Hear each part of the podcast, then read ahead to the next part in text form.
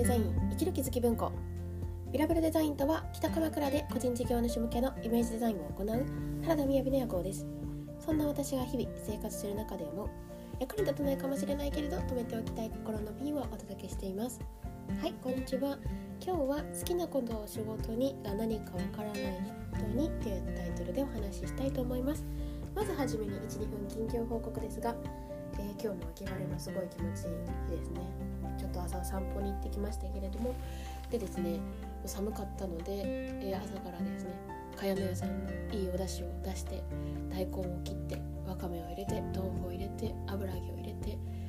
えー、自分で仕込んだこれは23年ぐらい経った味噌ですかねを入れて飲んでおりました。すごく健康的ですね。で今日はですねあというかですねあ最近しみじみ感じていることがあるんですけれどそれはですねあの HSP って聞いたことある方いらっしゃいますかね？ hyper sensitive person の略だと思うんですけれどあの敏感と繊細さん？繊細さんというこう本があると思うんですよね。でその本をオーディオブックで聞き始めたんですよ。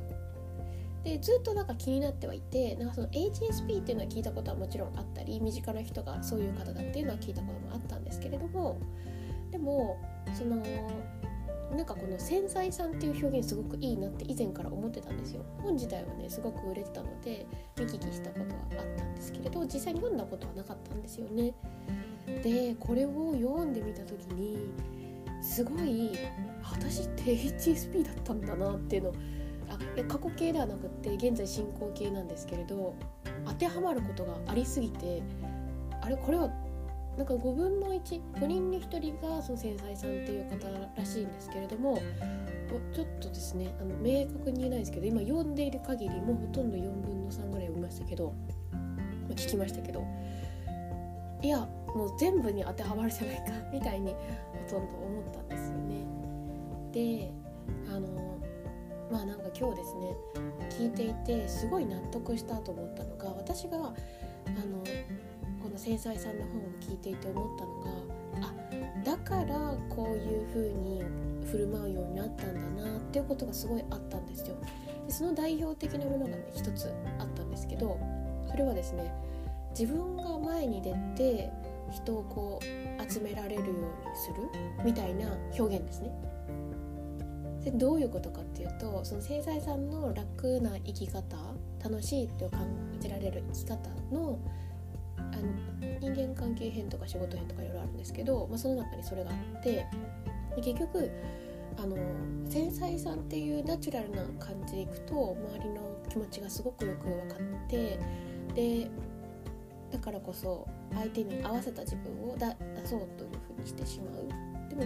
それは時に自分を取り繕った形でもあるわけなんですけれどそうしているとその自分の殻を見た人が集まっちゃうわけですよね。だから自分の殻に合う人が来ちゃうわけですよ。それでさらに苦しくなるし相手はその人がそういう人だって思うから近づいてくるのに自分がなんか否定されてるような気持ちになっちゃうわけですよね。そうじゃない気質が内側にあるからこそ。でだからこそあの自分でですねこう人前に出るとかなんかこう人を集められるようにするっていうことをすると結局どうなるかっていうと、ま自分こう人を集めるっていう必要ないんですけどこれが自分だっていうことを先にすごく意識して伝えられるようにするっていうことなんですよね。でそうするとその例えばもうこのなんか生きる気づき文庫とかめちゃめちゃ顕著だなと思いますけど役に立たないかもしれないけど止めておきたい心のピンみたいな なんかでもこれ言ったのでこれ聞きたい人だけ来てくださいっていうので逆にものすごいすぐに役に立ちたい、えー、お金を稼げるあのメッセージを聞きたい方はいらっしゃらないじゃないですか。なので何て言うんですかね私が今まで違和感があったことはその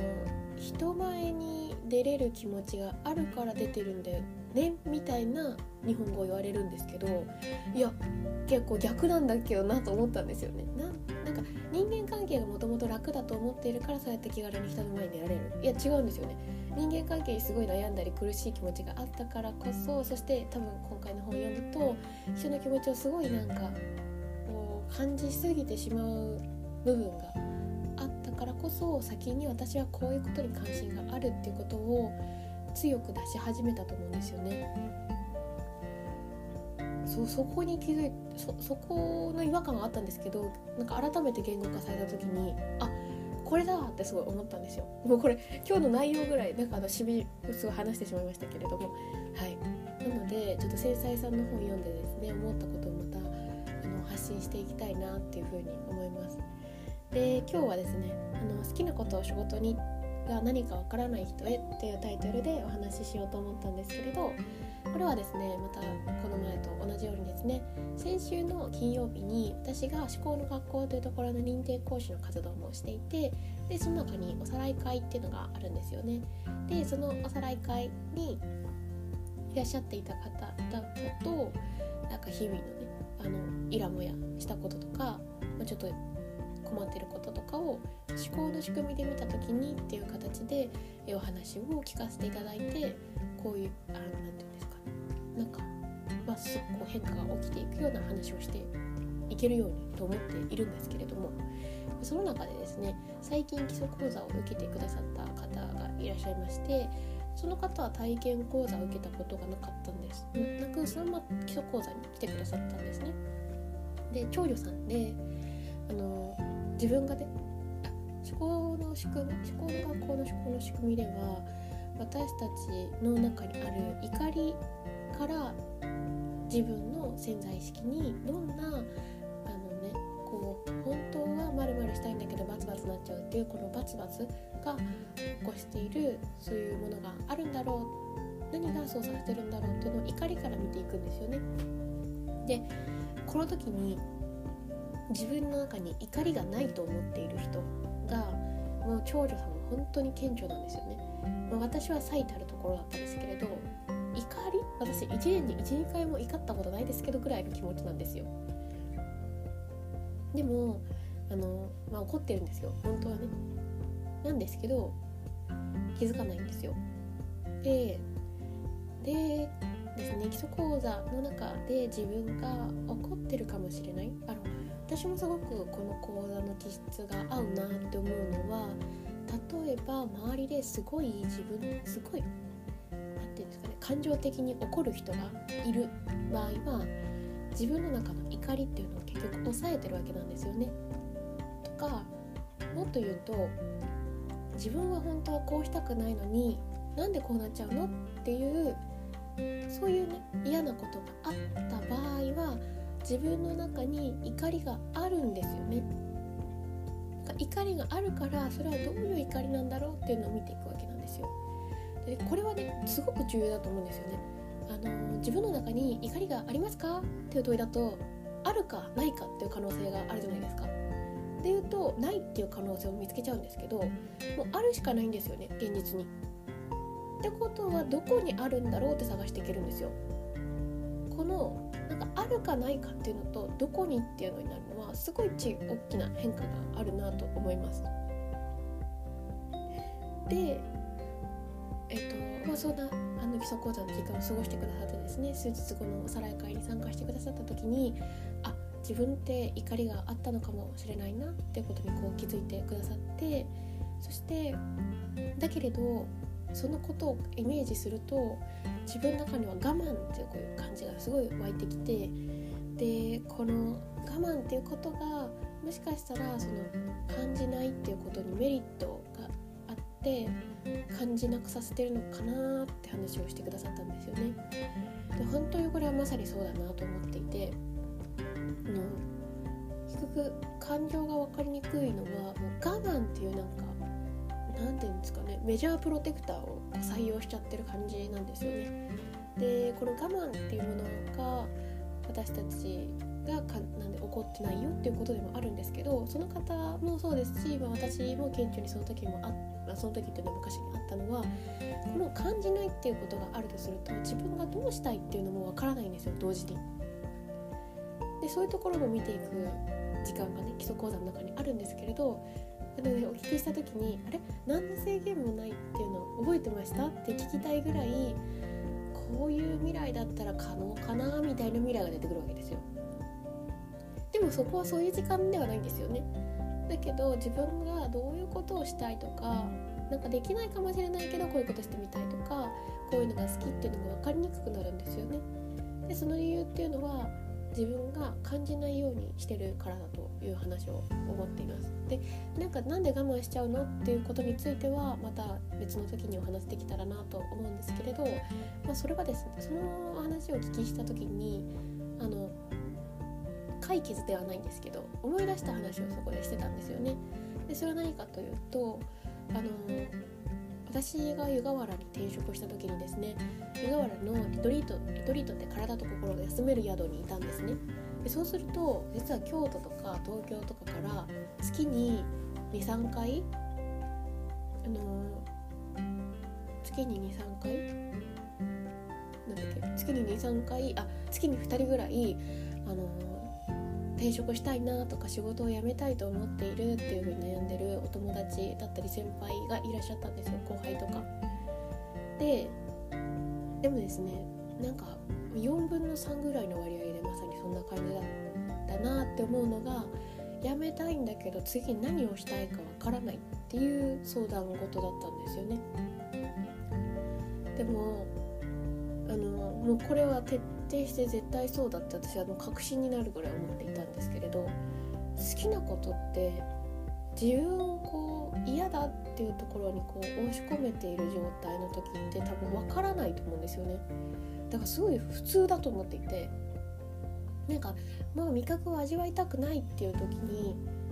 ような感じで苦味を味わいたくないってやったら甘みもわからないような感じと一緒だと思っているんですよ。つまり舌を舌の機能をちょっとこう伏せてるのでそれで甘いところだけ分かりたいっていうのはちょっと無理があるんじゃないかと思っていた感じなんですよね。なのでそのなんかうんとやらやりたくないとか自分はこう本当はこういうことをしたくないと思っている時に思考の仕組みで見るとちょっと違う見方があるんですけどでもそのそのヨガラ行った時にですねあのやらやりたくないっていう反対側に好きみたいなものがあるっていうよりも多分まずはやりたくないんだなっていうところをでも毎日やってるからこそそういうことを感じたくない多分感じ感受性が低くなってしまってるので一回そこを多分手を止めてで自分が好きだなって思うことをちっちゃいことからやっていくとその感じるっていう気持ちがだんだんこう復活してこれると思うんですよ。もちろんその嫌だなっていう感覚を思い出すっていうことでもいいなとは思うんですけど多分人ってそこまで強くないっていうことを体が分かってるのでなんか勝手な防御反応が起きてるんじゃないかなと思ってたんですよね。なのでまずはそのできることなら一回止まるっていうことの選択ができるように準備をしてそして自分が楽しいなって思える時間をちょっとこう増やしていってで一緒に大切なのは好きなことっていうのが分かっていくのはあくまで方向性なんですよね。でもその方向性に進んでいく時にはガソリンのエネルギーが必要なんですよね。なのでもうちょっと休んで自然にエネルギーが湧いてくるので多分もうちょっとこう待った方がいいんじゃないかなっていう何て言うんですかね。8月31日まで勤めて9月1日にどこに行こうっていうのを考えるんじゃなくってあの退職しなくとも休職という形でもそれが可能であれば一回自分が手を止めてもうちょっと自分が好きだなと思うじゃあ海を見ていこうとかそういう山を見に行こうっていう時間をもうちょっとちゃんととって自分の好きだなっていうことをしみじみ感じる好きっていう感覚も全然ちゃんとこう感じれない時ってあるんですよね。なんでそれを感じていくともっとこう自分の大きな選択肢の好きだっていうところをこう感じることができるのでまずはまずはというかなんかの嫌だなっていうことに今に直面しなきゃいけない環境を作っているっていうところから好きなことが見えないことっていうのは自然じゃないかなっていうふうに思った方がどうだろうっていう感じですね。でそれに対して好きなことを仕事にしていくっていう時はえー、好きっていう方向性を見つけられたとしてもエネルギーが必要なのでエネルギーを持てるような環境が重要じゃないかなと思ったって話をしたというタイトルという話を今日はお話としたいと思います。はい、まあ、これは今思うと、まああのまあ、でも実際本当そうだと思うんですけど、えーと、どんどん楽しくなる仕事編っていう体験講座の中ではちょっと違うアプローチにはなっているのでまたそれはそれでですねあの興味がある方は公式 LINE とか登録いただけたらと思います。はい。今日も聞いていただいてありがとうございます。それではバイバイ。Bye.